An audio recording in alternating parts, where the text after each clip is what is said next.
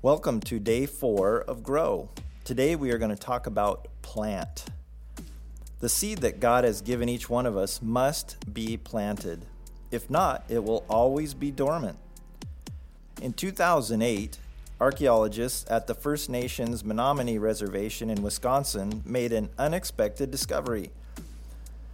This discovery would change the history. What they discovered was a tiny clay vessel about the size of a tennis ball.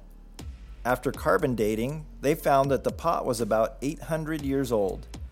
Inside this vessel, which was probably used to store food supplies, archaeologists found seeds that were determined to be from an extinct species of squash.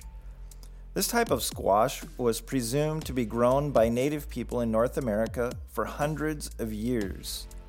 It turned out that the 800 year old seeds were actually viable. After planting the seeds, everyone was amazed. Something actually grew. Genesis chapter 9, verse 20 indicates another important element that Noah initiated. After the flood, as we read a few days ago, Noah began to cultivate the ground and he planted a vineyard. It's important to understand that in no way is God obligated to provide anything more than seed. Noah understood that. He could have said, God, you destroyed the earth. Now you need to provide everything for me. No, Noah simply cultivated and planted. Ecclesiastes chapter 11, verse 4 says, Farmers who wait for perfect weather never plant. If they watch every cloud, they never harvest. We must not use excuses for not planting the seed that God has entrusted to us. In Psalm chapter 1, verse 1 through 3, it says, Oh, the joys of those who do not follow the advice of the wicked, or stand around with sinners, or join in with the mockers, but they delight in the law of the Lord, meditating on it day and night.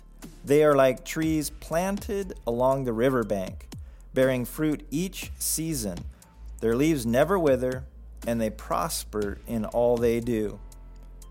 In 2 Corinthians chapter 9 verses 6 through 8, it says, "Remember this: a farmer who plants only a few seeds will get a small crop, but the one who plants generously will get a generous crop. You must each decide in your heart how much to give, and don't give reluctantly or in response to pressure, for God loves a person who gives cheerfully."